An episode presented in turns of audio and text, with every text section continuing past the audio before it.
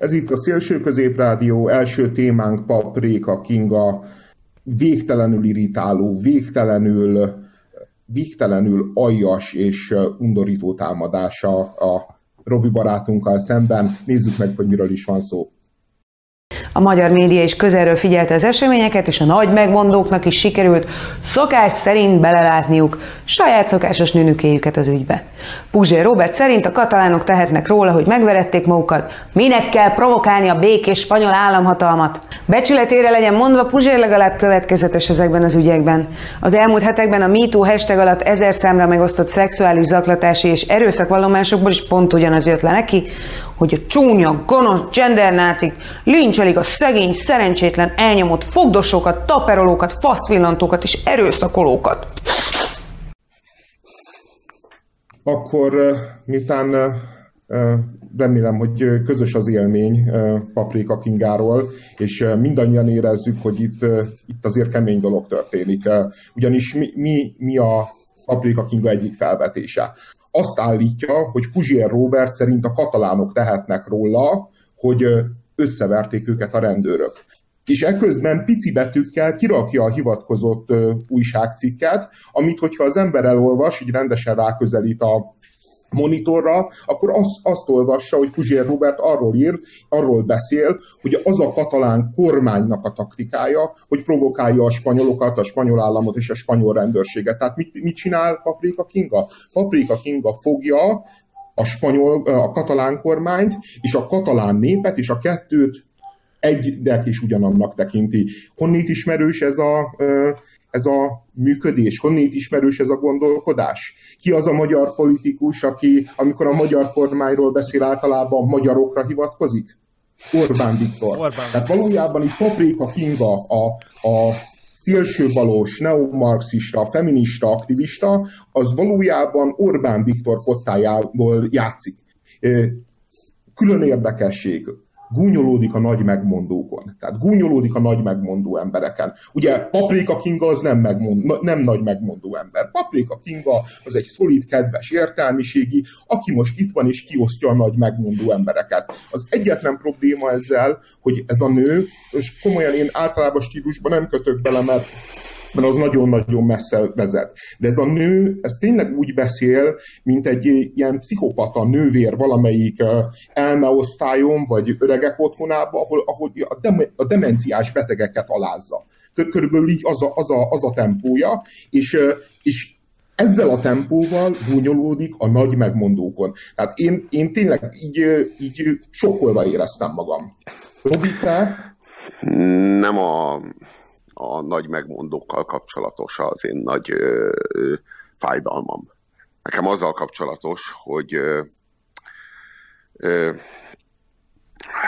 Gulyás Márton és Paprika Kinga ö, kapott egy ajánlatot egy, egy ö, ö, üzletembertől, hogy ő ad 20 millió forintot, hogyha szerez, szereznek még 20 millió forintot egy évre, mert ennyi kell a Schleimre és a felesre, 20 és 20 millió forint, és hát ők ezt megszerezték Soros Györgytől, megkapták ezt a plusz 20 millió forintot, így már 40 millió forintjuk van egy évre, hogy ezt gyártsák. És a videó végén megjelölik a számlaszámot, és azt mondják, azt mondja Paprika Kinga, hogy legyetek média cézárok, támogassatok minket. És kírják a, a számlaszámot. Tehát a végén, tehát itt van egy évi 40 millióból készülő videósorozat, 40 millió forintról beszélek, amit két különböző ember rakott össze, egyikük Soros György. Nekem ez a fájdalmas. Ez a fájdalmas, hogy, hogy, a, hogy a, a, a milliárdosok még sosem voltak ennyire koldusok, és a koldusok még sosem voltak ennyire milliárdosok. És hogy, hogy ezt a tartalmat, ezt valójában így úgy adják itt elő, mint egy ilyen, egy ilyen civil, egy ilyen civil alulról jövő, ilyen friss, új mozgalmat. Holott hát valójában, hát ez, hát nem, nem ezt hívják így. Hát nem ezt hívják így. Mit csinál Paprika Kinga és, és Gulyás Márton? Bárhol bármi felfor, ők annak már gyártják is az ideológiát, és már gyártják, gyártják is az önigazolást. Nem is vizsgálják. Teljesen mindegy, hogy hol és mi. Bárhol bármi felfor, és ők írják. Írják hozzá a narratívát, írják hozzá a felhatalmazást. És gyártják a, a, hozzá a közgondolkodást, még hozzá EU-s pénzekből, soros pénzekből, norvég pénzekből, meg, meg, meg CEUS katedrákon. Meg ezt tudjuk, ezt a 30 milliót konkrétan? Hogy? Ezt a 30 milliót, ezt tudjuk konkrétan? Ah, kb. így. Most azt mondta a, a, a, a Informátorod? Azt mondta az informátorom, hogy annyi. Igen. Hogy a 30 az a minimum. Aha. Én egy gondolat erejéig azért visszatérnék Paprika Kingára. Szóval András, te úgy fogalmaztál, hogy szolid kedves értelmisége, nem tudom, hogy ezzel mennyire ironizáltál, én igazából ezzel a kijelentéssel vitatkoznék. Minden esetre én úgy érzem, hogy elsősorban azért beszél Puzsérról, mert szerintem ezzel egyrészt nézettséget tud generálni ennek a műsornak, másrészt pedig fogalmazzunk úgy, hogy akar egyfajta személyes leszámolást, mert Puzsérra nagyon haragszik, mint mindannyian tudjuk, és szerintem bármilyen mondva csinált okot képes megragadni arra, hogy Puzsérba belekössön. De itt is láthatjuk, hogy teljesen kifordította azt, amit Robiért, meg teljesen hazugság volt minden, amit mondott, úgyhogy teljesen hiteltelen a szememben. És a saját műsorát, a saját műs, ö, szemét is elhitelteleníti az ilyen kijelentésekkel. Az én számomra az a fájdalmas, hogy a Paprika Kinga az nekem, nekem nem tudom én, egy évtizeden keresztül volt így az elvtársnőm. Már akkor is persze annak idején, amikor ő szerepelt a Szélső Közép című rádióműsorban, nem egyszer és nem kétszer, többek közt, egyéb műsorokban is közösen, de már az az igazság, hogy már annak idején is megfigyeltem önmagamon azt, amit azóta nagyon-nagyon-nagyon sok helyen, ahol a Paprika Kinga haknizik, hogy igazából azért ültetett be a Paprika Kingát a stúdióba, mert ellenállhatatlanul azonosulhatatlan. Tehát ö, ö, ellenállhatatlan az az élmény, hogy valaki, valakit ennyi, valaki ennyire felborzolja a kedélyeket a rossz értelemben, de hogy mondjam, így is mémesül. Tehát, hogy egyszerűen a, a dolog működik. Az emberek imádják gondol, utálni, gondolod, imád, imád, imádják, egy... imád, imádják fölbaszni az agyukat rajta. Imádják fölbaszni az agyukat azon, hogy Úristen, Úristen! És ö, tudod, de azt gondolod, hogy Tudom, a havasnál is egyfajta freak volt. Sajátos a mitúzás, meg sajátos a genderkedés attól a nőtől, aki pár éve még azzal buzdított a, ne, a negyedik köztársaság nevű pártra való szavazásra, ja nem, az aláíró ívnek a kitöltésére, hogy azt mondta, hogy, hogy, hogy leveszi a táblát a csupasz keblei jelöl, hogyha, hogyha összegyűlnek a szavazatok, vagy összegyűlnek az aláírások. Ez volt Paprika King ajánlata. És most pedig, megy a, most pedig megy a hashtag mitúzás, meg a genderkedés. Ez a sajátos, nem? Figyelj, vagy ez nem az? Áll... Vagy magyarán azt mondod, azt állítod, hogy a havas is azért használja, mert egyfajta ilyen politikai freak show-t csinál a, a Paprika Kingából. Igen, igen, igen. igen. Van, van egy ilyen nemtelenség így az egész Paprika Kinga szerepeltetés. Már mi annak idején, amikor meghívtuk a Paprika akármikor, az garantálva volt, hogy két és félszer, háromszor annyi SMS-t fogunk kapni. Tényleg? Természetesen. Természetesen. Bármikor. És ez egy ilyen állandó kísértés. És levette a táblát a mellei elől? Nem, mert nem gyűlt össze. Nem sikerült. Nem sikerült megmenteni egy pártot azzal, hogy ő megmutatja a melleit. Nem sikerült, a, nem sikerült megmenteni az embereket, nem sikerült a politikát rendbe rakni, és megmutatni a melleit. Jó, szóval, hogy ez, ez, ez, az egész, ez az, e, az én, hogy mondjam, az én számomra, az én számomra az egészből esküszöm, hogy egyedül ez a legfáj. Ez az, ami igazán fáj. Ez, hogy, hogy 20-30 millió forintokat vesznek föl Soros Györgytől ennek a videónak a gyártására, és a végén kírják a számlaszámot. Ez az, amire így, így. Ja, és közben meg így ellopja a egyik 444-es újságírónak a Cube csatornájáról az egyik felvételt forrás megjelölés nélkül egyszerűen csak bevágja. Így a netről. Így behúzza. Így azt, amit más legyártott. Így nem ír oda semmit, így egyáltalán. Hanem ezt így használja.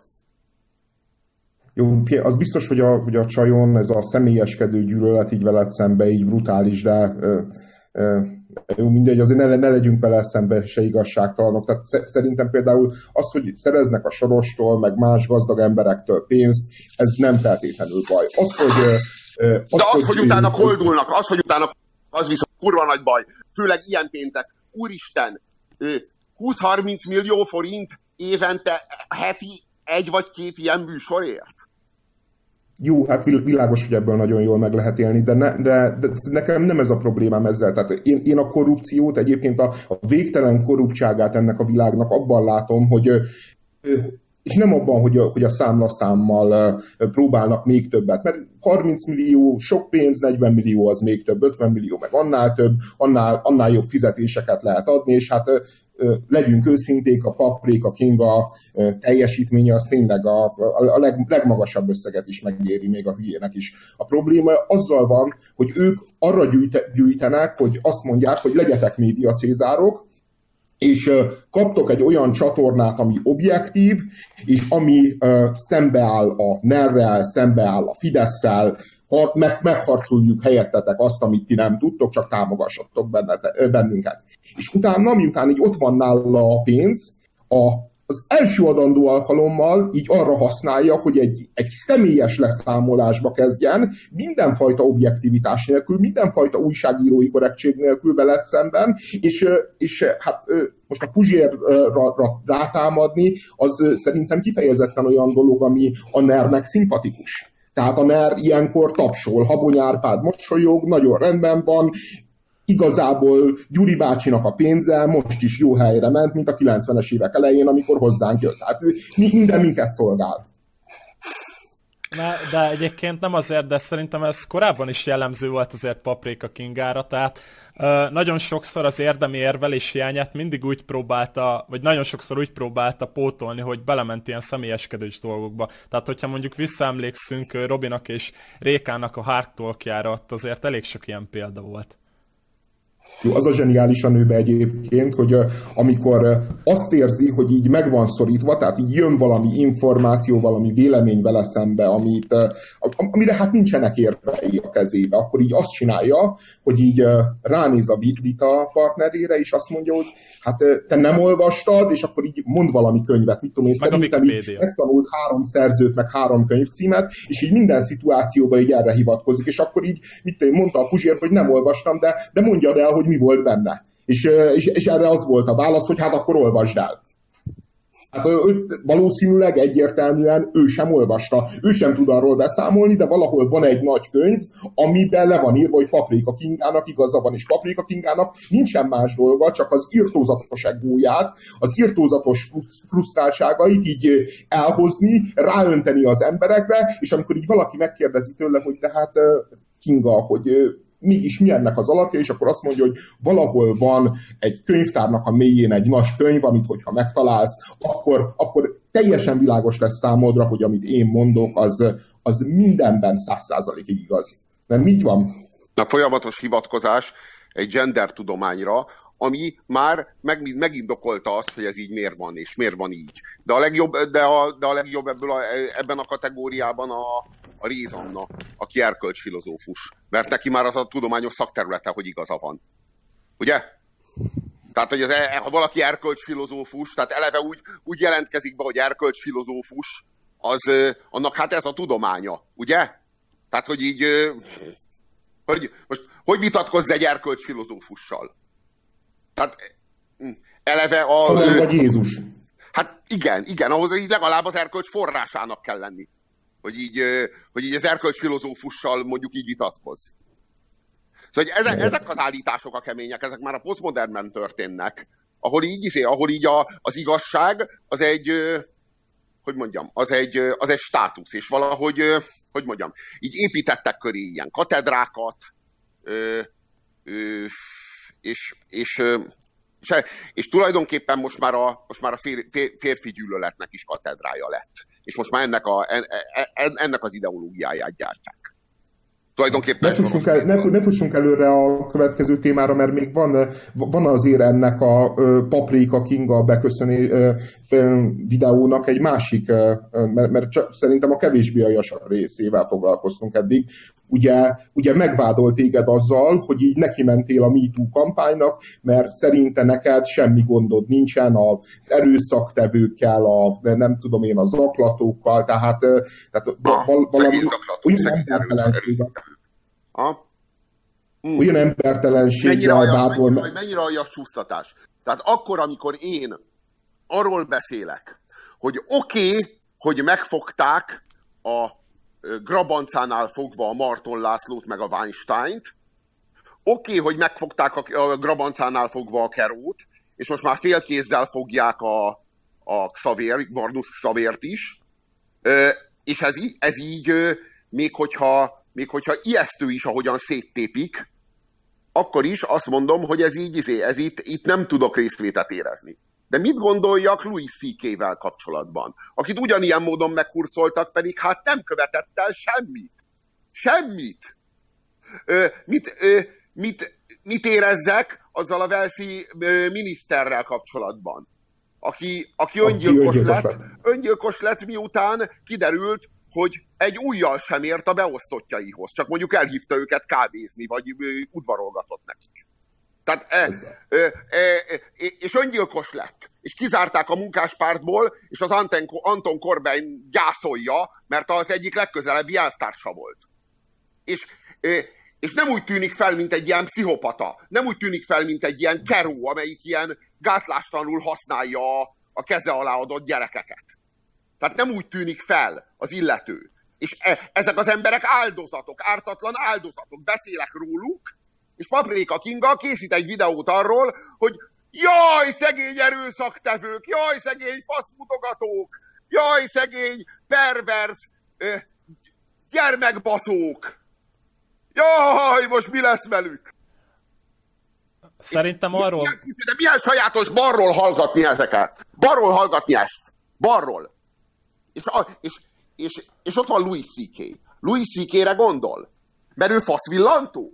Tehát a faszvillantás az, az, az azt jelenti, hogy, hogy Louis C.K. megkérdezi egy másik embertől, egy másik emberi lénytől, hogy figyelj, nagyon bejössz nekem, nagyon szexinek talállak. Kiverném, ha nem bánod. És a másik azt mondja, hogy de bánom, és akkor Louis azt mondja, hogy ja, bocs. És odébb somfordál. Ez, ez, ez, ezt nevezzük faszvillantásnak? Hát ezt én nem hívnám így. Márpedig Louis C.K. ezt követte el. És volt egy másik eset, amikor meg az illető azt mondta, hogy igen, Louis, én is akarom verti, kérlek, és Louis kiverte. És ez a, ez a nő most hashtag mitúzik. És karaktermészárolják Louis C.K.-t. És amikor ő akarta, akarta, és ebben, ebben tetten érhető az egész hashtag MeToo. Akarjuk, hogy vegye elő, igen, vegye elő, és már rakjuk is ki, hogy hashtag MeToo. Valami, tehát, hogy így, ebben valami kifejeződik. Ja, és egyszer kiverte a telefonban, de erre ez nem lehet persze biztos, de hát gyanak, gyanakszik a hölgy. Szerintem hát valami kifejeződik, akkor az, hogy ezek a genderisták, feministák minden férfiban a megtestesült rosszat akarják látni. És nem érdekli valóban az őket, hogy tényleg elkövettek valamilyen bűnt vagy sem, és egyből rávágják, hogy te mekkora nagy erőszakoló vagy. De azért, mert azért, de ez azért van, mert, a, mert vagy traumatizáltak, vagy szélsőségesen a, a, empatizálnak a traumatizáltakkal. De olyan mértékben empatizálnak, ami egyébként mindig kurva jó, ha az ember empatizál a traumatizáltakkal, és azt gondolom, hogy nem lehet túlságosan empatizálni a traumatizáltakkal. De sajnos az előfordul, hogy a trauma és a traumatizáltakkal való empátia az rávetül a valóságra. És a valóságot elkezdi átírni. Ez ilyen létezik. Ilyen létezik. És itt ebben a helyzetben erről van szó. Ez már, ez a, ez a diskurzus már nem a valóságról szól, hanem a, hanem a, hanem a traumáról, amihez nem férnek hozzá. Igazából itt a trauma meg a sérelem közti különbséget kéne megtenni. De hát ezt senki nem teszi meg, hiszen a trauma az gyógyítható, a sérelem az meg csak megtorolható. Ezért mindenki a megtorlásban utazik, senki nem akarja a traumát meggyógyítani Kivéve ugye a terapeutát. A terapeutának azonnal meg kell szabadulni a sérelemtől, a, ö, ahhoz, hogy hozzáférjen a traumához. Amikor a terapeutánál ül a páciens, és, a, és elkezdi magyarázni, hogy miért van neki igaza, és elkezdi így, így, így indokolni, meg így igazolni, akkor a terapeuta az így mindig azt mondja, hogy így ne erről beszéljünk, térjünk rá magára, mit érez, mit gondol, mit érez ezzel kapcsolatban. Tehát ez, ez az a művelet, ez az a, ez az a mozdulat, amivel a, a traumát elválasztja a sérelemtől. A sérelemről leválasztja. A sérelmet leválasztja a traumáról, hogy utána a traumát lehessen gyógyítani, mert a traumát meg lehet gyógyítani, de a sérelmet csak megtorolni lehet. És azt érzem, hogy ez az a mozgalom, amelyik azt hirdeti meg, hogy nem kell meggyógyítani, nem is lehet meggyógyítani, soha nem is lehetett, de meg lehet torolni, és meg kell. És erre most egy politikai mozgalom épül. Én, csak én tudod, én ezt a szélsőséges empátiát nem látom. Tehát én, én azt látom, hogy, hogy a politikai mozgalomnak a vezetése az, az, a, a, az az ilyen iszonyatosan, iszonyatosan jó. Hát 30 millió forintokat szül, meg, meg, meg politikai karriereket, meg kvótákat, meg, meg, meg ezer dolgot az, hogy ő, ő beáll a traumatizáltak mögé. Tehát én, én például tudod, az egy annyira ilyen jellemző dolog, hogy a, a baloldali pártok kommunikálnak az isztambuli egyezményről.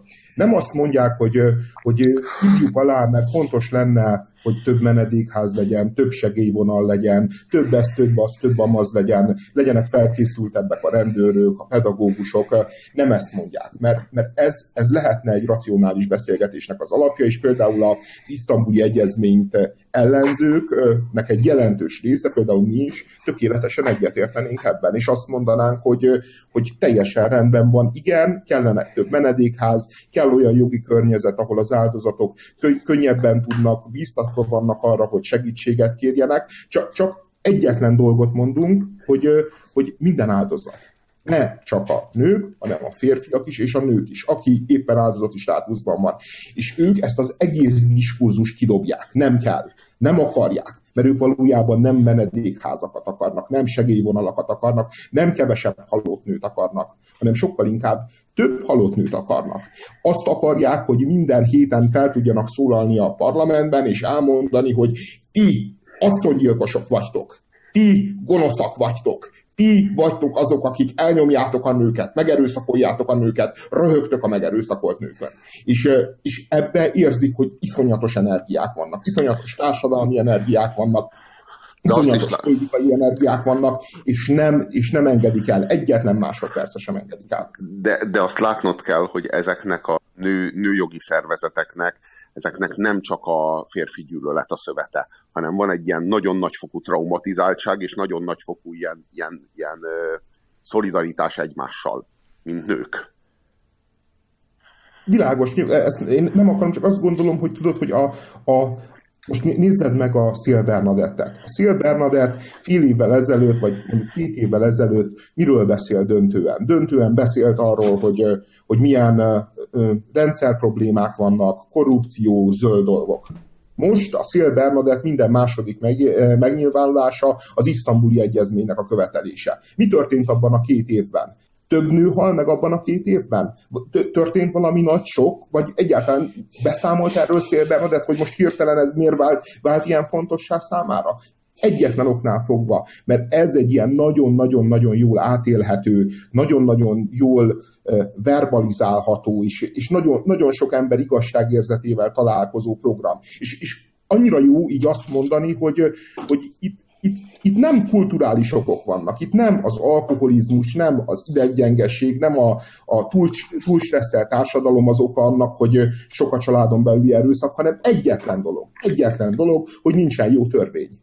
Tudod, tehát, hogy ez, ez ugye, ugye a, az Egyesült Államokban már kétszer is vezetett, mind a kétszer a jobb oldal ilyen típusú kampányt. Először a 20-as években az alkoholizmussal szemben azt mondta, hogy, hogy nincs itt probléma, csak nem elég kemény a törvény. A, ismerjük az eredményét, az lett az eredménye, hogy a szervezett bűnözés az, az megszállta az ország felét, meg a politikai pártoknak a, a felét. A másik ugyanilyen volt ugye a drogháború, amikor szintén ezt mondták, hogy hát itt van a drog probléma, nagyon kemény, nagyon szigorú törvények kellenek. És ennek következtében mit látunk, hogy tele vannak a börtönök olyan emberekkel, akik minimális védségért, fűért, fűbirtoklásért adott esetben bekerülnek egy olyan rendszerbe, ami ledarálja őket. És így az elmúlt évtizedekben a, a, a baloldal mindig arról beszélt, és ez egy ilyen hihetetlenül progresszív, meg hihetetlenül humánus gondolat volt, mindig arról beszélt, hogy, hogy nem a joggal, nem az ököllel kell megoldani a társadalmi problémákat, hanem a tanulással, a, tehát értelemszerűen az oktatással, a szociális hálónak a növelésével, kultúrával, ezer, ezer dologgal, de, de nem feltétlenül a joggal, mert a jog nem alkalmas arra. Tehát én, én például én azt nem látom be, hogy ha valaki ma megöli a feleségét, ma is ugyanúgy megkapja, mit tudom én, a 20 évet érte. Az isztambuli egyezmény után is meg fogja kapni. Mi változna? Semmi. Ön, önmagában a jog nem változtat semmit. Egy hozzáálláson kellene változtatni, viszont az a hozzáállás az a, ami például akár a családon belüli erőszakhoz is vezet, az, az, az miből fakad? Abból a fajta intoleráns politikából többek között, mert, mert lássuk be, hogy a, hogy a parlament a fészke az országot átjáró gyűlöletnek, meg, meg türelmetlenségnek. A, a, és, és pont, pont például ebből a kommunikációból fakad szerintem iszonyú mennyiségű erőszak. Nem? Szerintem az, szerintem az a baj, hogy hogy a, én, még, én még mindig nem, nem, nem térek napirendre ezen, ezen a, ezen a, a, a, a koldulás meg a milliárdosok zsebében a vászkodás. Tehát, hogy ez, ez, ez és hogy ugyanúgy, ugyanúgy kérnek tőled, vagy akárkitől, aki nézi, mint ahogyan a Soros Györgytől. Pontosan ugyanazzal a gesztussal. A, a, a Gulyás Márton meg a, meg a Paprika Kinga. Szóval, hogy ez, Nekem, nekem ez az, ami... Szóval, hogy ezt nem értem. És, és azt gondolom, hogy ezzel a, ezzel a hozzáállással nem is lehet nem is lehet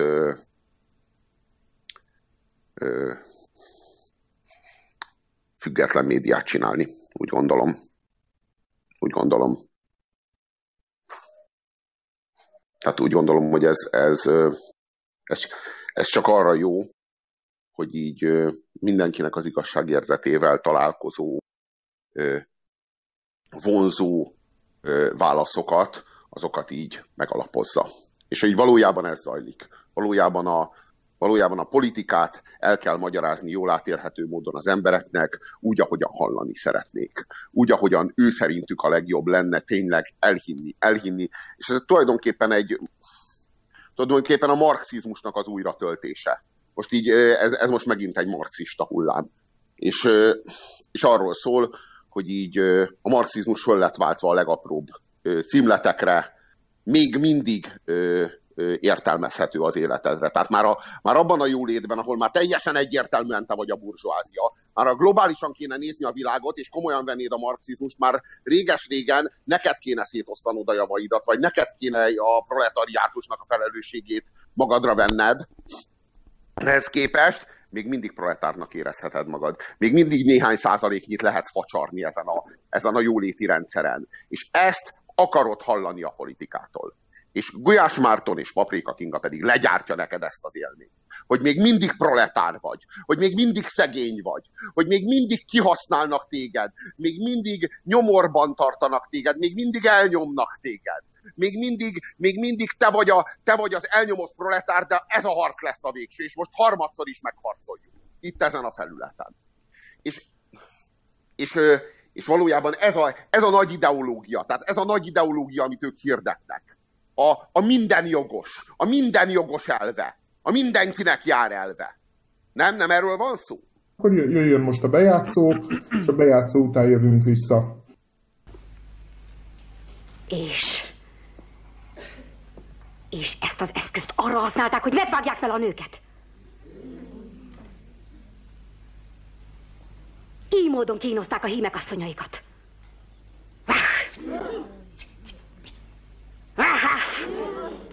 Hímek a te ellenségeid.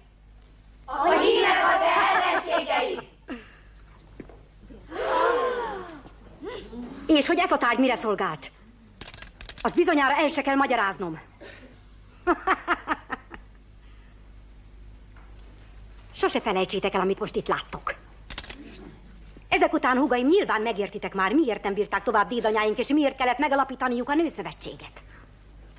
Életet, ha bármi bántja, számíthatsz a nőtanácsra! Számíthatsz a nőtanácsra! Oh, semmi baj. Elnézést kérünk, folytassátok nyugodtan, már megyünk is. Pedig az ötlet kitűnő volt. Igen, csak balra kellett volna fordulnunk a folyosón. Én valahogy egyre kellemesebben érzem magam itt, de azért holnap is megszökünk ám. Egyébként tényleg itt a szemünk előtt valósul meg ez a, ez a gender világ. Én, én azon gondolkodtam a, a gender kapcsán, ugye, hogy így már van gender nyelvészet, van gender szociológia, gender tanszékek vannak, hogy ugye mitől gender a gender? Attól gender, hogy, hogy azt mondja, hogy a világot egyetlen nagy, nagy elmélet magyarázza azt, hogy a férfiak elnyomják a nőket. És, e, és ezt kutatják minden létező tudományterületen.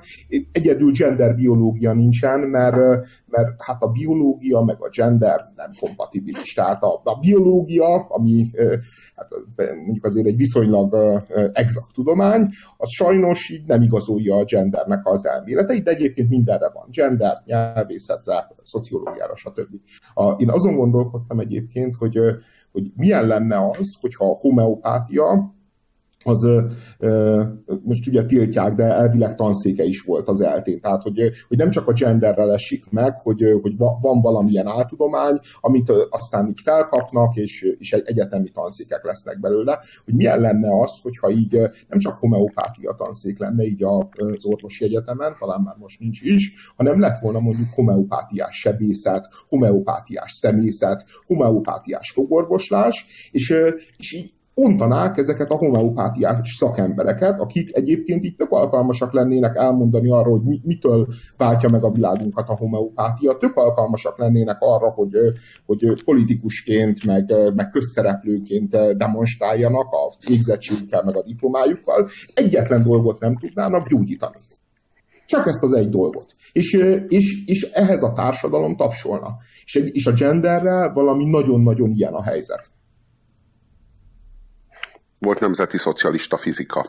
Azt jól tudjuk, volt ária fizika amiben ugye az ilyen gyanús hülyeségek, mint a relativitás elmélet azért nem teljesen tartoztak bele, de azért eltalálták a FAU 1-esekkel, meg a FAU 2-esekkel Londont. Elég pontosan. Viszont, izé, viszont Einstein meg megcsinálta az atombombát az amerikaiaknak, vagy legalábbis kiszámolta a kritikus tömeget, ami nélkül nem sikerült volna. Úgyhogy így ez azért sajátos, hogy, hogy mennyire cizellált, és mennyire finomult, és közben mennyire barbár. Ugye? Hogy így egyszerre így komolyan gondolja azt, hogy árja fizika, meg zsidó fizika. Tehát, hogy ezeket a fogalmakat. Miközben mennyire kifinomult. Hogy Werner von Braun ellövi Londont vele. És ö, valami ilyesmit látunk itt is. Valamit, ami nagyon-nagyon kifinomult, és nagyon-nagyon cizellált, de közben valami nagyon-nagyon barbár, valami nagyon-nagyon sötét. Hát nem ugyanez volt a, a helyzet a, és ja, ja is a tanszékek, hát ott volt a közgazdaságtani, most a, a közgáz, az nem olyan régen még ideológiai suli volt, mint én 25 évvel ezelőtt még jó, nem annyival, de mondjuk 30 évvel ezelőtt még ideológiai suli volt. Marx Károly Tudományegyetem. Marx Károly, Marx Károly Tudományegyetem természetesen. Tehát az, az, az, az akkor, a, akkor a közgazdaságtan volt az ideológiai suli. Most a szociológia tanszék az ideológiai suli. De hát volt a, volt a, volt a, a darwini, darwini, darwinista vagy genetika tanszék is már ideológiai suli. Ez már, már mind a három végig lett játszva, hát most jött el a harmadik. Elvileg. Egyébként annyira vicces, egy két nappal ezelőtt jelent meg a valamelyik ilyen baloldali nagyobb hírportálon, hogy, hogy a fél, hogy a gender azért be, néha így bemerészkedik a biológia felség területére, és előjöttek valami olyan elmélettel egy tíz évvel ezelőtti könyvből, mely szerint a férfiak és a nők közötti magasságkülönbség, meg, meg fizikális különbség az arra vezethető vissza, hogy a, hogy a férfi egyedek azok el, eleszik a nők elől, elették az évmilliók hosszú során, elették a, a húst, elették a zöldséget, csak, csak a maradékot ehették, és igazából az, hogy fizikálisan a nők gyengébbek, mint a férfiak, ez egyetlen okra vezethető vissza, hogy a, hogy a, a patriarhátusra, ugye a férfi elnyomásra, hogy a férfiak azok mindig is ilyen másodszorban tartották a nőket. És azért érdekes ugye ez a dolog, mert, mert egyrészt, ja is azzal, azzal jött a, a cikk szerzője, hogy hát is az állatvilágban sokszor nincs, nincsen így, sokszor fordítva van, sokszor a nőstény a, nagyobb. És az az érdekes, hogy a, a, a az emlős állatok között, az emlős állatoknál, tehát húsevőknél, növényevőknél, bárkinél, minden emlős állatnál ez nem igaz, hanem pont fordítva minden emlős állatnál a híma nagyobb illetve hát egy érdekes dolog, ugye hát a, a, a genetikának, amit a genetikáról tudunk, annak azt a tudást feszegeti, ugye, hogy, hogy van egy férfi, aki odaadja a kromoszómái felét, van egy nő, aki szegény éheztetve van, meg, meg, meg minden módon kizsákmányolva, és amikor a két felet összerakjuk, akkor valahogy furcsa módon, hogyha ha nő egyet születik, akkor ott a férfi kromoszómák nem számítanak. Nem adódnak hozzá, hanem csak a, csak a nőiek. Ugye milyen kemény, és, és, és egész egyszerűen, és egész egyszerűen ezek ilyen ellenállhatatlan élmények, ellenállhatatlan média élmény, hogy itt vagyok 150 centivel, 45 kilóval, tényleg nem tudok lemenni a bányába dolgozni, de hát ki tehetsz róla, te tehetsz róla, Józsikám. Ha!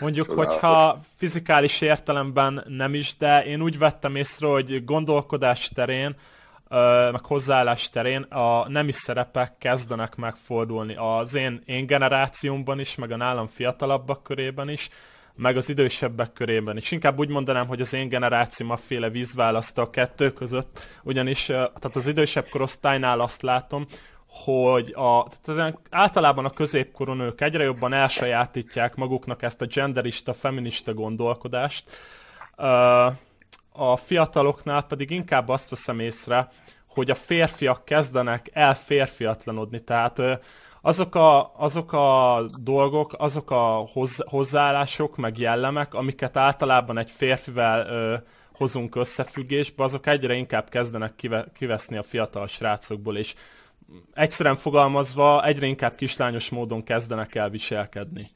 És nem, nem tudom, hogy ez minek lehet a következménye. Talán, talán a fiataloknál okolhatnám ebben a médiát. A médiának talán ebben szerepe van. A csávók kislányos módon viselkednek? Igen, hát körülbelül az ilyen 13-17 éves korúaknál, de már az én korosztályomban, tehát az ilyen 20, év, 20 évesek szerintem nem, ez, szerintem, nem, ez, szerintem nem ez fenyeget, szerintem nem ez történik. Én nem így írom le. Szerintem az történik, hogy a nők elférfiasodnak, és a férfiak meg így a férfi, az elférfiasodott nők, nők mellől visszamenekülnek az anyjukhoz. Uh-huh. Mert az anyjuk az egy olyan, az anyjuk az egy olyan függés, meg egy olyan elnyomás, meg egy olyan kiszolgálás. Tehát, hogy egy olyan, egy olyan összefüggés, egy olyan szimbiózis, amit már ismer és tudnak menedzselni.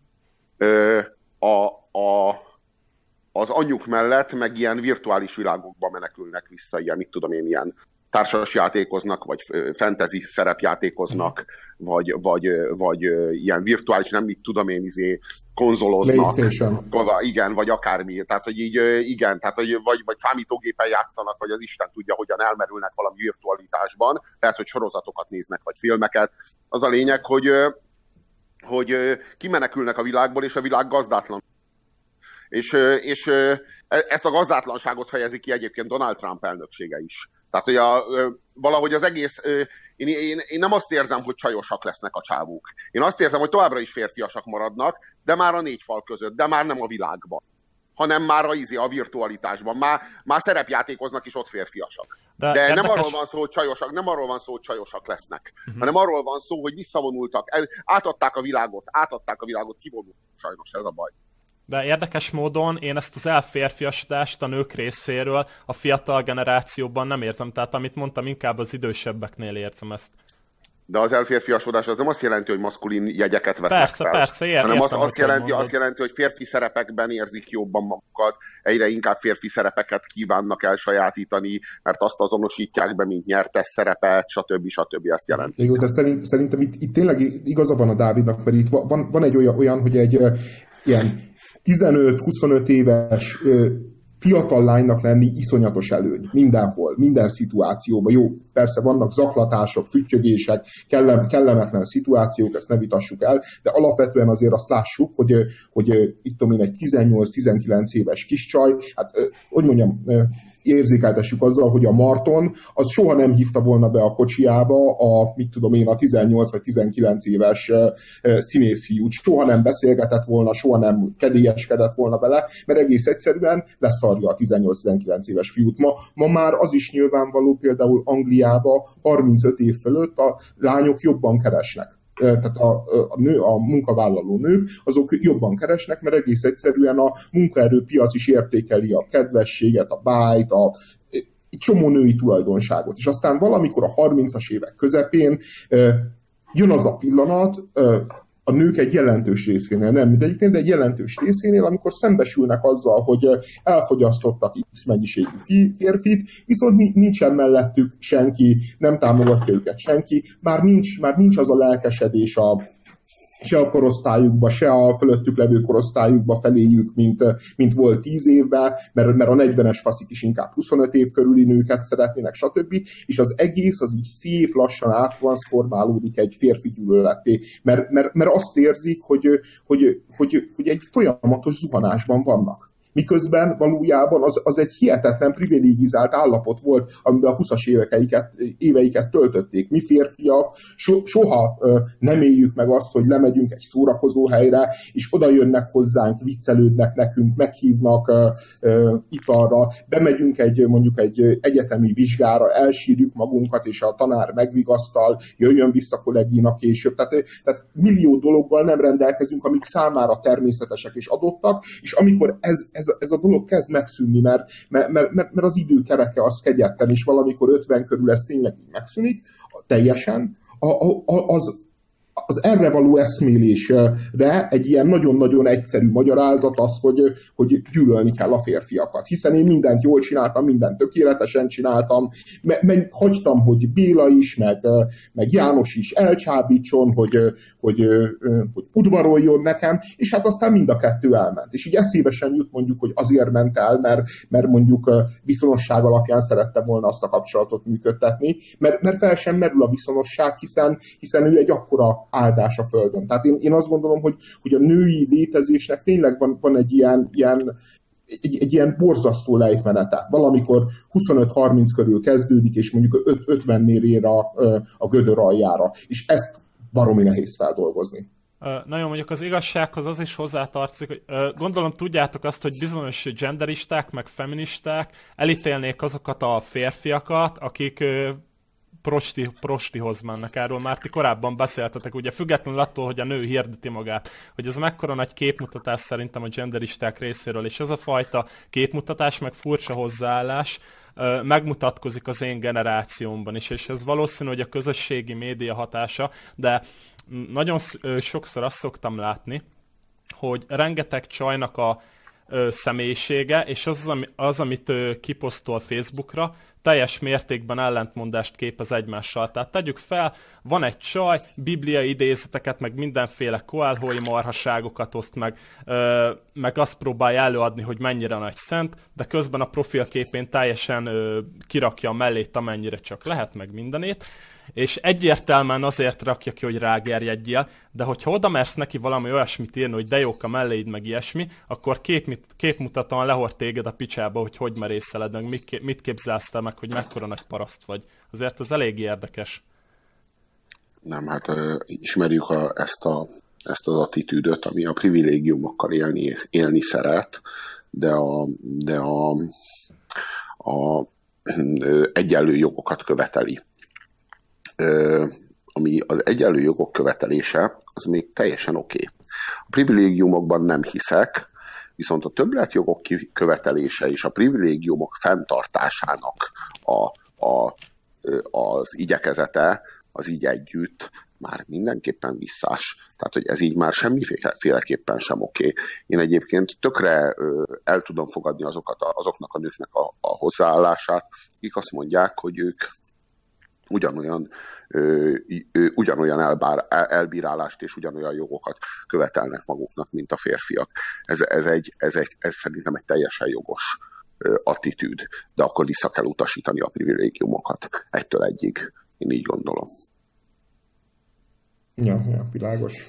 Nem tudom, ne, ne, ne, nekem uh, uh, mindegy, ez, ez ilyen érdekes élményem, hogy volt egy, vagy van egy barátom, akinek volt egy barátnője iszonyatosan nagy szilikon mellekkel. És az iszonyatos nagy szilikon mellekre mindig rárakott ilyen iszonyatosan feszülős, hatalmas dekoltást engedő, ilyen nagyon-nagyon-nagyon pici, hát ilyen lehe, lehetetlenül pici toppokat. És és így hallgatnom kellett a barátomtól, hogy így, jaj, szegény mit tudom én, Klárika, hogy jaj, szegény Klárika, hogy annyira el van keseredve, hogy ő nem tud egy toppot se úgy felvenni, hogy ne bámulnák meg a férfiak, és hogy ez micsoda egy ilyen izé, borzasztó dolog, hogy, ő, hogy őt ez mennyire frusztrálja, mennyire szenvedettől, mert úgy szereti ezeket a toppokat, olyan jó érzés benne menni, de hát, hogy így ezt így mindig megbámulják és hogy ez milyen, milyen, milyen, milyen felháborító. Pont azért szeret benne menni, mert megbámulják, szerintem. Jó, ez, ezzel a való, ezzel a az egész gender kurzus tartozik ezzel a vallomással. Tehát, hogy arról van szó, hogy mi elvárjuk, mi nők elvárjuk a maximális figyelmet a nőiségünknek, és a testünknek, és a, a, és a vonzerőnknek, de, de, rán, de oda nézni tilos. Tehát, hogy itt ez a, itt ez a, ez a kettősség, ugye? Tehát, hogy így, ha bámulsz, ne bámuljál. Érted? De, de, de, de én mutogatom, hiszen ez, ez az én jogom, ugye? Vagy hát bámulni szabad, de hát a bámulás az nem tárgyiasít. Véletlenül. Tehát így nem úgy nézel rá, mint egy matematika professzorra, érted? A kép a katedrán áll, ugye? Hanem úgy nézel rá, mint egy darab húsra, ugye? De hát azért nézel rá úgy, mert hát éppen a kirakatban, ugye? De hogy ez, ez így, ez, e, ennek a diskurzusa, ez még csak meg sem nyílt. Az erről való beszéd. Er, nem, hát a, az, hogy így mindenki úgy öltözködik, ahogy neki tetszik, és ez egy jog, és ez egy ilyen 68-as jog, ami szerintem ilyen nagyon-nagyon kurva jó jog, és én szeretném ennek a szellemében leélni az egész kurva életemet, de, de ha meg így van, akkor szabadjon már bámulni. Ne legyen, de, de hogy mondjam, meg, meg az, hogy tárgyasít, igen, a szex az tárgyasít, az ilyen, az egy ilyen ösztönös dolog, ami így tárgyasít, az nem, megszél, nem, nem, nem olyan megszemélyesítő dolog a szex. A nőknek nagyon, a férfiaknak meg kevésbé. De, de nem minden nőnek olyan.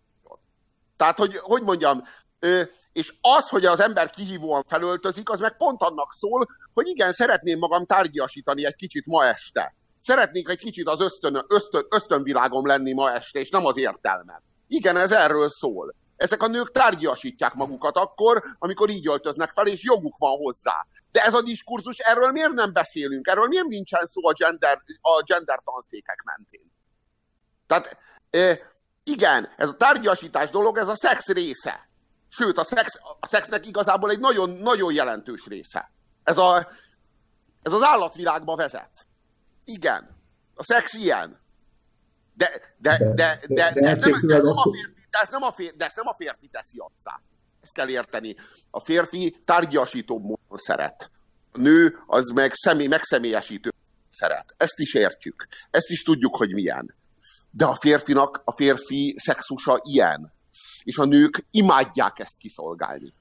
És imádják, imádnak ebben fürdőzni. Ez az életük. Ezért szeretnek tetszeni. Most ezt az egészet leromboljuk? Vagy mi? Tényleg abba Ezek a jó kérdések. Igen? Abba belegondoltál, hogyha most abban a rövidke időben, amíg még nem juhok vagy disznók hordják ki az emberi bébiket, tehát még én az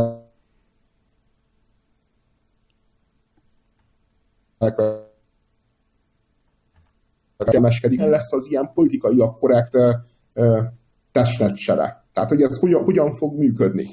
Mert, mert számomra az világos, hogy így a férfi nem kezdeményezhet, mert, mert önmagában egy férfi, aki erősebb, nagyobb, ajánlattal bekopogtat valahova, az én sem szeretem, amikor a, pedig ne, nem nagy darabok, de amikor jönnek ezek a Jehova tanúi. Nem szeretem, ne kopogtassanak be, pedig, pedig még csak meg sem félemlítenek, de én még így sem szeretem. Most, hogyha ilyen nagy darab, 140 kilós kigyúrt állatok lennének a Jehova tanúi, akkor meg még annyira nem szeretném. Tehát világos, hogy a nőknek kell kezdeményezni. A, nő, a nők azok, akik, akiknek így kezdeményezni kell, és én úgy képzelem el, hogy így nézik a tudom én, a randi vonalat, vagy a Tindert, és ráírnak egy srácra, és így, és így leírják azt, hogy így mit szeretnének. Hogy így mit szeretnének gondoskodásban, figyelemben, pénzben, ebben, abban, amabban átküldik, és hogyha a férfi számára az megfelelő, és, és párosodna ezért cserébe, akkor aláírja, minden más esetben meg azt mondja, hogy hát sajnos nem. Esetleg így, így lehetnek majd ilyen szakosodott ügyvédi irodák, akik így segítenek, ha nem olyan nagy a távolság, akkor segítenek azt jól megfogalmazni, meg, meg, meg kellően megfelelő szerződésekben önteni. Tehát a, tehát a politikai korrektség kultúra kultúrája, az nyilvánvalóan elvisz bennünket egy olyan irányba, ahol a, az intimitás, a, a, az udvarlás, a, a szexualitásnak a ma ismert formája, azok megszűnnek, hanem az egész egy üzleti tranzakció lesz, és így valójában, eh, most itt a Dávidra visszautalva, szerintem a prostitúció ellen azért van ez az írtózatos eh, düh, mert egyébként sok jogos érvük van különben, csak, csak, csak az egész mögött ilyen brutális düt, én, én annak tudom be, hogy, hogy valamilyen szinten érzik, hogy valójában ez a jövő párkapcsolati formája, csak most a prostituáltak, meg a férfiak, meg különösen az, hogy a férfiak választanak, meg, meg, meg a férfiak írnak rá a nőre, meg ők tesznek ajánlatot, az egész egyszerűen kiüresíti azt a azt a természetes gender-kompatibilis formát, amiben ők élni szeretnének. Én még Robi gondolata által akartam visszautalni valamire. Emlékeztek arra, amikor Steve Martinson a széttették a Carrie Fisherrel kapcsolatos megjegyzése miatt?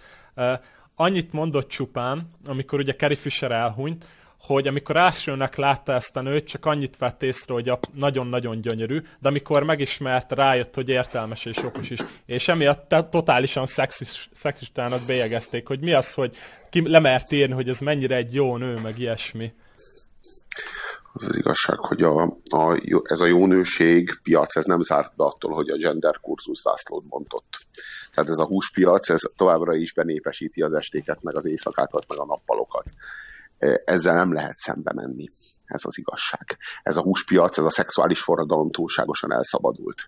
Kapálózhatnak. Én azt érzem, hogy persze, ha értjük, hogy ez, ez a dolog most születik, most pattan ki éppen. Mi lesz ebből száz év múlva? Ez be, beláthatatlan. Ugye tudjuk, hogy 1848-ban és Engels kibocsájtották a lista kiáltványt. 1948-ban már megtörtént a holokauszt, már megtörtént a, a holodomor, már megtörtént a gulág, már minden megtörtént velünk. Ö, ö, száz éves távlatban nézzük, akármi lehet belőle nyilvánvalóan. De most azt látom, hogy az embereknek a, tehát hogy mondjam, lehet a, lehet a férfi gyűlölethez menekülni de, de végleg eldobni a sminket, végleg eldobni a, a szemceruzát, végleg eldobni a púderes tégeit, végleg eldobni a smink tükröt. Örökre. Tehát, hogy így ez, e, e, mert, ez a, mert, mert erről van itt szó, nem? Erről van szó, hogy ezt végleg el kéne dobni, de, ez, de ebbe, ebbe beletelhet száz év. Mert hogy így valójában ez mindig, mindig ellentmondásban lesz, ez a férfi gyűlölet, meg ez a, ez a világot férfiak és nők háborújára osztó világnézet, ez mindig is inkompatibilis lesz a sminktűrrel, meg a kis sminkszettel. Ezt te is érzed? Abszolút. Fél, azért fél Calvinnak is gyorsan sikerült rendet tennie Genfben, tehát az, az, hogy ebben a modern világban, ahol ennyire felgyorsultak az események, hogy mennyi idő kell egy, egy intoleráns, agresszív ideológiának, hogy szárba szökkenjen, sejtelmünk sincsen. Egy biztos, hogy például pont a tegnapi nap jelentette be az Emmanuel Macron, hogy, hogy az elnökségének a legfontosabb célja a nők elleni erőszaknak a megszüntetése, az, az elleni harc, és ennek csomó, egyébként tök, vannak tök normális dolgok is, amiket megkérdezett, csak nem értem, hogy, hogy miért nem mondja azt, hogy a, mondjuk a párkapcsolati erőszak megszüntetése, mindegy, érdektelen, persze kiszolgálja a feministákat, van egy csomó nor, normális intézkedés, és már ott van a büntető törvénykönyvnek a szigorítása, ami a szexista megalázó megjegyzéseket is büntetné. BTK. Tehát, tehát, jó, de nem ez, a, ez, egyébként ez az elképesztő, hogy azonnal rárepülnek így a jogállam, így a jogrendre, meg a, meg a törvényekre, és azonnal törvénymódosításokat akarnak.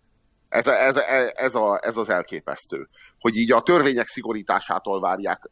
Tehát, hogy ez, ebben van valami nagyon-nagyon-nagyon-nagyon-nagyon sötét rendpártiság ami most balról támad, ami, ami, ami, te, ami érte, na, na végre, végre elkezdtünk arra a mezőre, ami érte a 20. század baltengely. Végleg. Ja, ja, ja. Egy, egyébként tudod, a genderbe az az érdekes, hogy a gender az, az hát teljesen kompatibilis a neoliberalizmussal, tehát uh, nem véletlen ugye, hogy a nagy multi tech cégek... Valójában, azok, valójában multinacionális környezetben született. Valójában ezeknek az IT cégeknek, ezeknek a tech cégeknek, ezeknek a San Franciscói startup óriás multiknak a, a, a, a, a berkeiben született ez az ideológia. Azért ezt lássuk. Tehát, hogy ez, ez, kifejezetten, egy, ez kifejezetten egy multikompatibilis pláza ideológia. Ez egy nagyon pláza ideológia a 21. századra van nagyon korszerű. Arról van szó, hogy ezek a figurák ott a völgyben, az ilyen Elon Muskok, meg, meg Steve Jobsok elhitték, és így elhitették a kasztjukkal, hogy az a dolguk, hogy megváltsák az emberiséget mindenféle ilyen startupokkal, meg appokkal, meg újabb és újabb fejlesztésekkel. És, és tényleg megváltó tudatuk van, és most gyártottak egy ideológiát, beléptek a politikai piacra, és gyártottak egy ideológiát, egy világnézetet, hogy ezzel váltsák meg az emberiséget. Ö, van benne Marx, de nem nagyon sok. Olyan 20 százalék, amennyi kell. Amennyi kell tényleg, hogy így rendesen megkössön. Ö, és így, és, és azt érzem, hogy ez, ez, a, ez, a, ez az ideológia, ez, ez pont ezért mindvégig tőkeerős lesz. Tehát hogy olyan, olyan, mértékben csatornázza be a, azt a hallatlan tőkeerőt és befolyást, amit ezek a startupok, meg ezek a cégek fölhalmoztak, ők fogják uralni a 21. századot, és rajtuk keresztül ez az ideológia, ez az ő ideológiájuk. Ez, ők ezt a genderizmust meg ezt a ö, politikai korrektséget gyártották le nekünk, mint ideológiát. Ez fog minket boldogítani. Ez lesz az az ideológiák piacán, ami a telefonok piacán az iPhone, ami az autók piacán a, a Tesla. Ez lesz a, ez lesz a, ez lesz a, a, ami, a, ami, a, ami a közélet piacán, vagy a, a, a közbeszéd piacán a Facebook. Hmm, szerintem meg tök más a természet, szerintem meg pont az a lényege a gendernek, hogy a gender az ön, önmagában nem létezik, nem találkozol vele, mint politikai árucikkel. Tehát hol, hol tudsz szavazni gender pártra, hol tudsz szavazni arra, hogy uh, mit tudom én, egy, egy, egy olyan mozgalomra, ami azt mondja, hogy mi nők vagyunk, feministák vagyunk, elindultunk a választáson, 50, mit tudom én, 2-3 százaléknyi nő, a szavazókorú népesség 52-53 százalék a nő, ti szavazzatok ránk, hiszen mi benneteket képviselünk nőket. Nem történik meg. Soha nem történik meg. Tehát a különböző ilyen kicsi etnikumoknak, mit tudom én, mondjuk az erdélyi magyarok, er, felvidéki magyarok, van saját politikai szervezetük. Azt mondják, hogy mi vagyunk az erdélyi magyarok, és szavazzatok az RMDS-re, mert ez a mi pártunk a gender az azt mondja, hogy mi vagyunk a nők, de ne szavazzatok semmilyen párra, ó, az nem kell, az a, véletlenül semmi, nem megyünk kivitatkozni mindenféle férfi állatokkal, hanem valójában így szépen lassan így beszivárognak mindenhova. Tehát szerintem az IT-szektort is elfoglalták, ugyanúgy, ahogy elfoglalják most, a, elfoglalták a liberális pártokat, ahogy elfoglalták a baloldali pártokat, és ahogy egyébként mennek jobbra is. Tehát, hogy a, a, például az isztambuli egyezmény, ami most a nagy, nagy konfliktus a, a kormányzat, meg, a, meg az ellenzéki pártok között. Hát könyörgöm, az isztambuli egyezményt a magyar kormány, amikor még nem látta, hogy emögött milyen társadalmi energiák feszülnek pró meg kontra, egész egyszerűen aláírta aláírta, tehát most vállalta azt, hogy be fogja illeszteni Magyarország jogrendjébe. Most meg már nyilvánvaló, miután férfi jogi szervezetek, meg, meg, meg sokan mások is felhívták a figyelmet, hogy mit írtak alá, most így hirtelen kiderült, hogy hát, hogy azért ez nem kell, de hát akár csak a, a nézzük a jobbikot, érted, Morvai Krisztina. Ő is egy elkötelezett ö, ö, ember például a kvóták mellett. Tehát, Olyan, tehát gondolni, hogy a, Hát a morvai, a, de, de a morvai az, az nő, nőjogi, tehát ő én amikor tudom, átment, én tudom, én tudom, de az a régi világ. De hát most is, ne viccelj, ő neki ez a szakterülete, ő, ő, ő, ő a, ugye az ELTE jogi karon tanít, és, és ő fog, továbbra is a női bántalmazás, párkapcsolati bántalmazás, ilyesmikkel foglalkozik, ilyesmiket vizsgál. Tehát most világos, hogy ne, nem, nem egy veszett figurája ennek a mozgalomnak. De az is biztos, hogy, hogy nem ő lesz az, aki valaha is érvelni fog az ellen, hogy a világot ö, ö, ö, magunk, hogy is mondja, hogy magunk fajták, meg, ö, meg magunk fajtákra osszuk, vagy férfiakra, vagy nőkre. Hát ez a két felosztás, ez akár együtt is megy.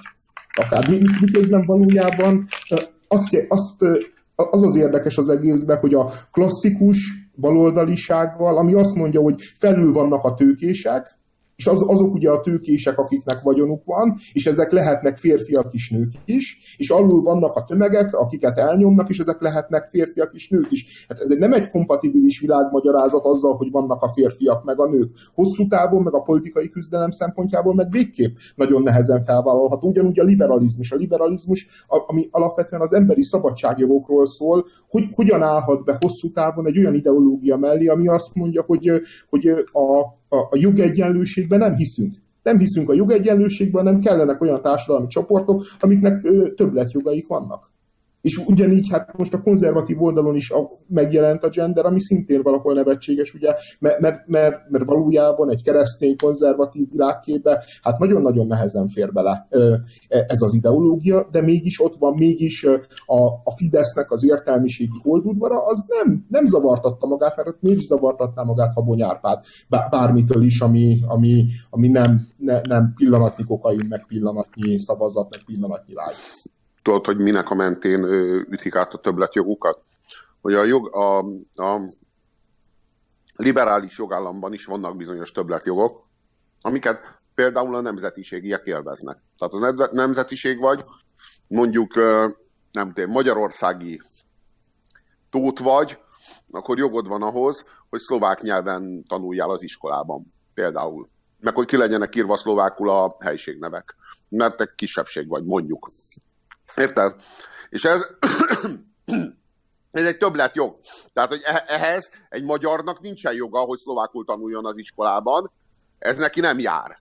De egy szlováknak jár, mert ez, mert ez, mert ez egy többletjog. És ők, mint nők, egy ugyanilyen kisebbségnek kiáltják ki amilyenek mondjuk a magyarországi tótok. És ők ugyanígy többletjogokat kívánnak, kérnek maguknak, mert hát nekik nehezebb a helyzetük, ezt ki kell egyenlíteni, ugye? Pontosan ugyanígy. Ugyanennek a mintájára működik. Csak jelezném. Ja, ja, ja. Jó, hát ja, világos, világos, hogy vannak ilyen típusú Ugyanez, ugyanez, csak, csak tudod, kurva nagy különbség. Tehát kurva nagy különbség a kettő. Az egyik az az, hogy neki ott van egy kulturális többletjoga, és azt a kulturális többletjogot azért kapja meg, mert van egy nemzetisége, ami szerintünk érték.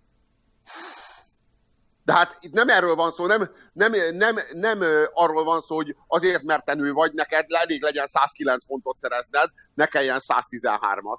Egyébként Amerikában a felsőoktatásban ezek a kóták a legkeményebben működnek. És jutalmazzák a fehéreket, a, jutalmazzák a, a feketéket, meg a latinókat a fehérekkel szemben, és jutalmazzák a fehéreket a kínaiakkal szemben, meg a koreaiakkal szemben, meg a japánokkal szemben. Nekem az lenne ezzel kapcsolatban a gondolatom, hogy mint például ahogy a liberalizmus, úgy szerintem a feminizmus is elve, elvesztette az eredeti jelentését. Tehát szerintem a feminizmus utoljára a 18.-19. században szólt arról, amiről kellett. De úgy érzem, hogy a mostani világban már baromira egyenlők a férfiaknak, férfiaknak meg a nőknek a jogai, és ott, hogyha jobban belemegyünk a törvényekbe, akkor lehet látni, hogy a nők azok uh, tulajdonképpen még sokkal uh, több olyan dologgal rendelkeznek, amik előnyt adnak nekik. Tehát mondjuk... Lehet... Ne, ne, ne úgy, én ebben nem értek egyet. A Svájcban 72 óta szavazhatnak a nők, hogyha jól tudom. Uh-huh. Uh-huh. Tehát azért ez, ez nincsen teljesen így. Szerintem a, a 20-as években még így izé, elég komoly diszkrimináció uh-huh. sújtotta a nőket, és, a, és az 50-es években is még volt egy csomó hely, ahol igen, elég uh-huh. komoly diszkrimináció, hanem ez szépen lassan a 20. század végére ö, beállt a jogegyenlőség. És most meg már megy a harc a többletjogokért. De az az igazság, hogy ez nem volt, tehát hogy mondjam, a progresszív feminizmus második hulláma még nem volt olyan nagyon régen. Ez uh-huh. az igazság. Nem, nem zárult le száz évekkel ezelőtt. Tényleg. Uh, viszont most tényleg azt érzem, hogy most már csak megpróbálnak a törvények módosítgatásával legalábbis arra utaznak, hogy bizonyos törvényeket módosítsanak. Ezáltal próbálnak ezek a feministák egyre jobban felkapaszkodni magasabbra, anélkül, hogy valóban tennének ezért valamit is. Értetek, gondolom, hogy mire akarok ezzel kiukadni. Uh-huh. Hát arról van szó, hogy ők már, ők már ö, státuszokat ö, akarnak szerezni a jövő forradalmához. A jövő forradalma az annyira komfortos lesz, mint egy applikáció. Vagy mint egy, ö, hogy mondjam, egy ilyen, ö, egy ilyen IT cég által legyártott élmény lesz. Teljesen ö, teljesen felhasználóbarát lesz. Ez a felhasználóbarát forradalom. Felhasználóbarát élmény. Igazából az egész, az egész nagyon átélhető lesz, és legfeljebb annyi, a, annyi lesz a kockázatod, hogy nem tudom, hogy újra kell indítanod a telefonodat, vagy a számítógépedet. Mondjuk legfeljebb ennyi. Tehát legfeljebb ennyit kockáztatsz a forradalom. A, más, a feminizmusnak a második hulláma talán ugye a 90-es évek elején merült ki, akkor nagyon sokan el is hagyták a feminista mozgalmat, mert, mert azt mondták, hogy a célkitűzéseink, a jogegyenlőség, az, hogy ugyanolyan, nagyjából ugyanolyan lehetőségei legyenek egy nőnek, mint egy férfinak, az megvalósult. És a, a, a harmadik hulláma a feminizmusnak, ami, ami a genderhez kapcsolódik, jött valamikor a 90-es évek elején az ezredforduló tájékán, tehát tehát történelmileg is úgy igaz, hogy, hogy igazából ez a többletjogok követelése, ez valójában azért egy 20-25 éves dolog. Tehát, hogy egy, hát igazából, a, igazából a irodában szopató ö, ö, Bill Clinton volt az arca, volt a, volt a, a, a megszemélyesítője az, az első hullámának ennek, vagy hát az első igazából... A második hullámnak. Na, úgy értem, hogy a, a, a a harmadik hullámnak az első hulláma. A... Nem arról beszéltél, hogy ott már jöttek a többletjogok? A 90-es években? Igen, de azért ezt a Clinton hát szerintem nem személyesítette meg. Tehát, hogy azért a Clinton pont a, tudod, a, a Clinton korszak, a Clinton, a, Clinton, a Clinton kurzus, a Clinton, az egész, hm, tudod, ez a, ez, a, ez a jó barátok. A jó barátok, ahol az olasz Joey, a zsidó ö, ö, rossz és Mónika, a, a, a valóban a, a, a furcsa freak ö, hippi kis csaj, a, a ö, Fibi, a, ö, és, a, és ugye a, a, a valóban amerikai Rachel, és a valóban kvázi amerikai Chandler barátsága. Ez a multikulturalizmusnak volt az első ilyen prototípusa ilyen terméke a médiában. Hogy ez jól működik, ez a jó barátok. Ha, nyilván, hogyha magyártanák le a jó barátokat, már lenne benne fekete, lenne benne latinó, lenne benne egy meleg legalább, hogyha ma készülne. De ez a 90-es évek volt a Clinton korszak. És ez a Clinton korszaknak, Clinton kurzusnak volt a csúcs terméke. Te arról beszélsz, hogy már ebben benne volt a többletjogok követelése? Meg a, nem, nem. meg a a feminizmus kvázi harmadik hulláma, erről beszél? Nem, nem, a harmadik hulláma szerintem először azért tudod, az akadémiai szférában jelent meg.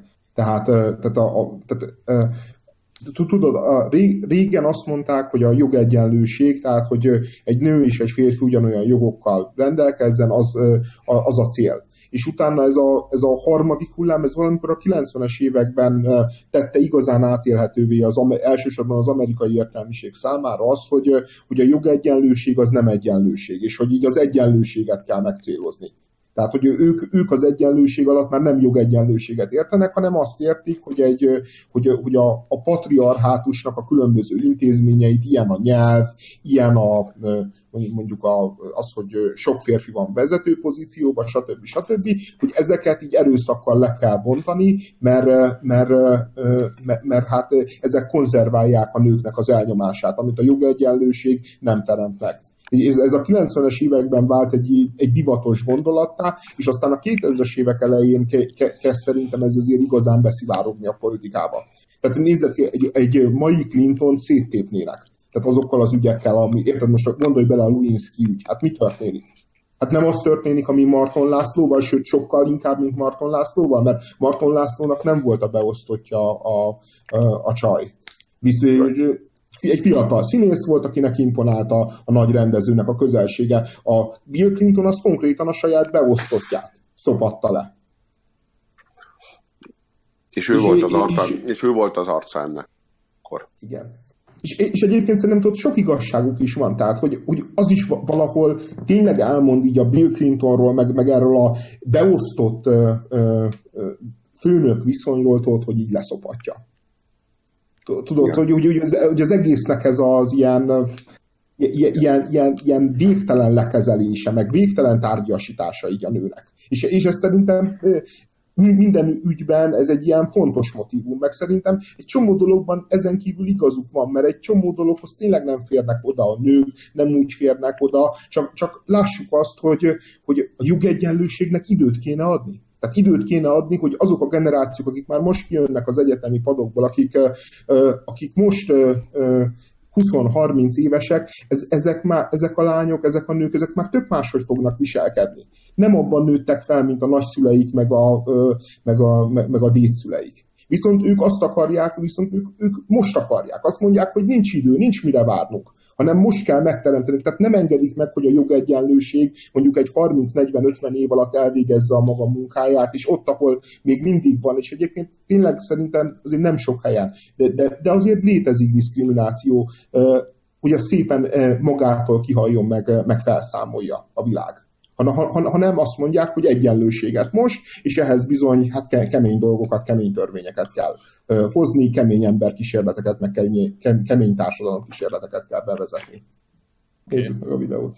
Akkor, amikor Bencét felkészítette például a szerepre, akkor például a, az ízes erdélyi akcentus? Vagy a, hogy kell jégkoron kapusként vetődni? Vagy mit kell mondani a bankba, amikor először belép és ki akarja rabolni, vagy a takarékszövetkezetben? Mik voltak ezek a tanácsok? Mit jelent az, hogy tanácsadói szerep? Mi lehet ennek, a, mi lehet ennek a szimbóluma, Én... hogy egy ország szurkol, vagy az ország jelentős része szurkol egy takarékszövetkezet rablónak, egy akkor bűnözőnek. Miért szurkolt? Jobb volt a kommunikációs képessége?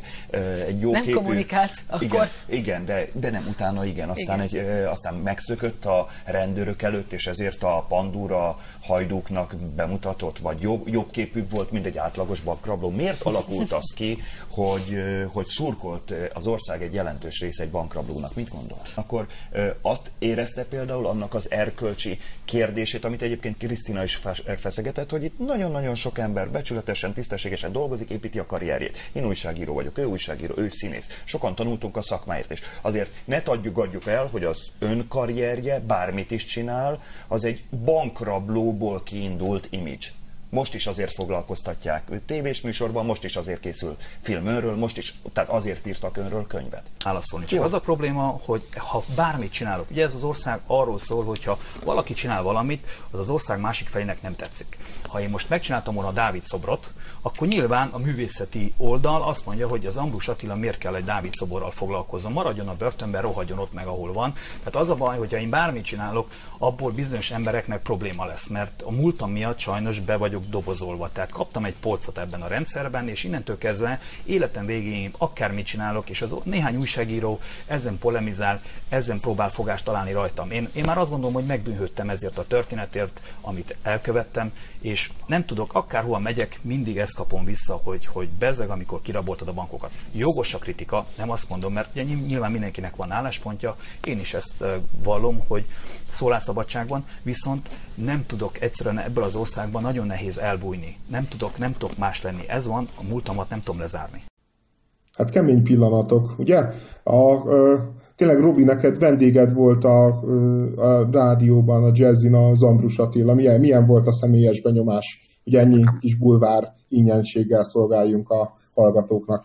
Nagyon uh, kultúrált csábó, tényleg az. És egyáltalán nincs az az érzése az embernek, hogy ez egy bűnöző. Tehát egyetlen percig nem éreztem azt, hogy egy másik tartozna, mint én. Hanem azt éreztem, hogy ő, ő mi vagyunk, aki rossz útra tért. Tehát a rossz útra tért mi. Mi azt úgy értem, hogy mi, mi, nem tudom én, magyar emberek, akik itt élünk. Tehát, hogy mi állampolgárok, vagy valahogy így értem, vagy polgárok, vagy nem tudom. Tehát, hogy így semmiképp sem azt éreztem, hogy itt egy bűnöző. És a 90-es éveket belengte ez a tudás a, a, a viszkis rablóról. Hogy ez, ez, ez nem igazi rabló. Tehát, hogy nem, nem olyan rabló, mint ezek a mindenre elszállt bűnözők, akik erőszakoskodnak hanem hogy ez, ez egy Robin. Mert nem Robin Hood, mert ugye nem az van, hogy ellopja a gazdagoktól és kiosztja a szegényeknek, de legalább ellopja a gazdagok. Ugye? Tehát egy Robinra legalább jó. És, és nekünk meg az volt az élményünk, hogy ellopták tőlünk a rendszertást. És jött ez a csávó, és így visszalopott belőle valamennyit. És ez, ez egy ilyen, egy ilyen kurva jó érzés volt, és ettől lett ilyen népi de egyébként hősnek szerintem nem volt alkalmas, de, de hogy legenda, ezt viszont nem lehet kétségbe vonni. És, és, és így igazából megmondom, nem volt senki a 90-es években, de senki a nagy megúszás évtizedében, a mindent ellopás és mindent megúszás évtizedében, aki kockázatot vállalt rajta kívül. Senki. Tele voltunk bűnözőkkel, mindenki bűnözött, de senki nem vállalta a kockázatot, egyedül az Ambrus. És, és aztán meg a sors úgy hozta, hogy nem csak a kockázat az, ami így, izé, az amit így kivett, nem csak a kockázat, nem, nem csak a kockázatot vállalta, de végül hát a, a következményeket is el kellett, hogy vállalja. És ő elvállalta, és le is töltötte. Az egyetlen. Megint csak Mennyi az egyetlen. 13 évet. Egyébként nekem teljesen ugyanez volt a benyomásom Ambrus Attilával kapcsolatosan, hogy egy borzasztóan öntudatos, önkritikus ember, aki, aki nagyon éles látó is egyben, és nem próbálja konkrétan azt állítani magáról, hogy ő mekkora egy baromi nagy hős, mert mennyi mindent rabolt, nem próbálja sztárolni magát. Az De más, meg... más kérdés, hogy Tutkó mindenféle hülyeséget akar beleprojektálni. De, de, de, de abban a világban, ahol mind kedik, és mindenki, mindenki a mindent kínálja, anélkül, hogy bármit vállalna és bármit tenne. Mindenki a virtualitásban ö, hempereg, meg, ö, meg ö, ö, gátlástalanul fürdőzik. Abba, a, abban a világban ez, az, ez, a, ez a csávú, ez ténylegesen oda tett. Tehát ténylegesen oda tette önmagát, minden, annak minden következményével valaminek, amit megcsinál. És így, hogy mondjam, e, valódi volt, valóságos, minden, amit csinált, valóságos volt egy olyan világban, ahol minden a háttérben zajlott, és mi, és, és semmit nem tudtunk nyomon követni, és semminek semmi következménye nem volt, és semmihez nem tartozott egyetlen kurva arc se, meg egyetlen kurva bilincs se, meg egyetlen kurva vezetőszár se. És ennek az Ambrus Attilának ennek neve lett, arca lett, vezetőszárja lett. Miért? Azért, amit mindenki megcsinált a 90-es években, de, de, de, ő, de ő ilyen, hogy mondjam, külsősként csinálta. És ezért okay. leszámoltak én vele. Én... És ez, ez, ebben, azt érezt, ebben azt éreztük, hogy a jobbik felünk nem tűrte ezt. Föllázadt, és aztán persze, izé, persze be, ö, bekasznizták, de, de volt egy, izé, volt egy dicsőséges pillanat. Sőt, nem egy, hanem hat. Én tulajdonképpen azt érzem, hogy az emberek elsősorban azért tudtak vele azonosulni, mert valahogy egyfajta elégtételt tudtak szerezni amiatt, amit a kommunista időkben átéltek, mert ugye a rendszerváltást követően kezdett el ugye Ambrus Attila rabolni, tehát 1993-tól kezdődően. Szerintem ez lehet az egyik fő oka. Szerintem különleges figura, tök különleges figura. Ugyanolyan különleges figura, mint az Eduardo Rózsa Flores. Az Eduardo Rózsa Flores-re se tudom azt mondani egyértelműen, hogy egy hős de hogy legenda az ugyanolyan egyértelmű, mint az Ambrussal kapcsolatban. Ő az a ma- magyar szabadságharcos, aki ugye kiment hú, talán Ekvádorban. Hát ő Horvátországban, délszláv háború. Harcolt, harcolt. Aztán végül Bolíviában, Bolíviában esett el. És Bolíviában Tit- esett Titokzatos el. körülmények között, de reméljük, hogy egy nap majd megtudjuk, hogy milyen körülmények között is, hogy kik felelősek igazából a haláláért. Talán még magyar nevek is fel, felmerülnek de igazi világforradalmár volt, és harcolt a hol, olyanok, amik a 19. században voltak, tudod, mint a Bembakó, meg, meg ezek, akik így jártak országról országra, és így harcoltak a szabadságért, meg az eszményeikért. Ja, ja, ja. Érdekes figura, az biztos. Nem tudom, és a Trütkó kirohanása, az mennyire volt megalapozott? Most ö, mit várhatunk el Bui Trütkótól, mi mást, mint hogy a nyugdíjas ö, ö, igazából igazából ez a, ez a, ez a mm, munkásőr erkölcs igazából. Azt érzem. Az, az, az, az tolult itt ki az arcán. Azt érzem, hogy ez a, ez a a rendes ember, a becsületes ember, meg a becstelen ember ö, megkülönböztetése, mégpedig ö, nyilván nem er, erkölcsi vagy nem etikai alapon, hanem kifejezetten a törvény, a törvény betűje szerint. A törvény betűje szerint. Tehát, hogy a, a törvény betűjét össze a, a Szent Szellemnek, a, vagy a lelkiismeretnek a, a, a parancsával. Te, tévesszük össze szándékosan és módszeresen. Direkt. Mert az az igazság, hogy Ambrus Attiláról én emberileg nem tudok beszélni, mert nem ismerem őt annyira jól emberileg, csak egy benyomásom volt róla tegnap, amikor beszéltem vele a rádióban. De én, mint a Ambrus Attiláról, mint kulturális jelenségről, viszont meg, viszont meg tudok beszélni, és mint kulturális jelenség az Ambrus Attila az nem arról szól, hogy egy bűnözőt az e, a, a média sztárol nem erről van szó, hogy egy bűnözőt sztárol a média. Nagyon sok bűnözőt sztárol a média sajnos. És az Ambrus Attila, mint bűnöző sztárolása le, a leghátul van a sorban. Vagy hát nagyon hátul van a sorban. Úristen, mennyi bűnözőt sztárol a média? Olyan bűnözőket, akik sosem vállalták sem a kockázatot, sem a következményeit a bűncselekményüknek. Ja, egyébként szerintem az a furi helyzet, hogy alapvetően a Trütkónak teljesen igaza van. Tehát, hogy maga a felvetése, az teljesen jogos. Csak, csak, csak tényleg az van, hogy, hogy ha, ha van személy, akinél ez megkérdőjeleződik e, ennek a felvetésnek a jogosság, az az Ambrus Attila. És így van előtte tényleg a 99 százalék, ahol így, így teljesen normális, meg jogos lenne a felvetés, és így tényleg nem is érti az ember, hogy hogyan, hogyan tud valaki ennyire ilyen léptéket veszíteni. Tehát, hogy, hogy nekem, nekem nagyon fura volt nézni, hogy így Mint a, a ennyire ilyen személyessé tette. Pedig, pedig a Trütkó is tudod, ez egy ilyen főcímés. És, és mégis ez egy ilyen nagyon-nagyon személyes indulat volt e mögött szerintem, hogy így ennyire belemászott az arcába. De ezt nem először, de ezt nem először láttuk. A... Hát láttuk ugyanezt a Berkivel szemben. Ugyanez volt az arcán. Ugyanez volt a Trütko arcán, amikor a Berkivel hisztizett, mint most, amikor ő ezt újra meg újra megrendez.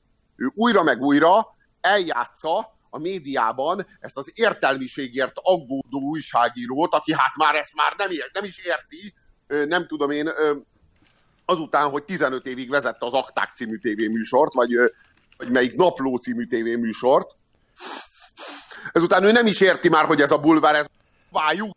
Most már meddig jut?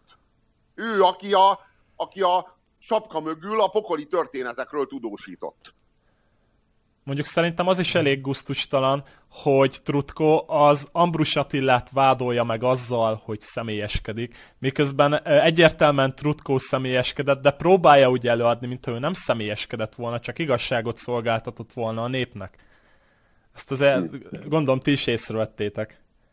Igen, no, igen, meg, meg, meg, meg tényleg igen. az a morális uh, érdekesség, ugye, hogy ugye egyrészt igaza van a Trütkónak, hogy egy bűnöző ne, hozzon, ne húzzon utólag hasznot a, a bűncselekményéből, a médiában, ne, ne, ne, ne tudjon ezzel csajozni, és ez valahol ilyen normális dolog, ne keressen ebből nagy pénzt. Viszont, viszont tényleg pont a Trütkó, aki más se csinál, mint más emberek nyomorából pénzt gyárt, most világos, hogy nem, nem ő az elkövető, vagy legalábbis annak a bűncselekménynek nem ő az elkövetője, de, de, de nem arról van szó, hogy ő, ő a, a lakmározást az áldozat teteméből eltiltja annak, aki leölte az áldozatot, de minden más keselyűnek megengedi, magát is beleértve? Na, az, az az igazság, hogy a, hogy a, nem tett, valóban nem szolgáltatott nekünk igazságot a viszkis rabló, de szerzett nekünk egy kicsi elégtételt. És akkor ez volt a legtöbb, amit kaptunk. Ez az igazság. És hogyha Vujit Trütkó itt élt volna velünk és köztünk a 90-es években, akkor tudná, hogy ez mit jelent. Úgy tűnik, hogy ő ezt nem tudja. Úgy tűnik, hogy az ő szemében a viszkis rabló az egy ilyen rabló. Hmm. Hmm. Világos, hogy egy ilyen helyzetben kikkel, kivel azonosul érzelmileg. A, a, a mi szemünkben, meg a 90-es évek széltében hosszában bankok voltak a rablók. És a viszkis volt az, aki igazságot tett. Nem igazságot, bocs, elégtételt adott nekünk. Egy picit. Valóban nem tett igazságot, ez nem, ez, ez, ez nem volna igaz. De hát, hogy mondjam, senkitől nem, senkitől nem kaptunk, nem hogy többet, ennyit sem akkor.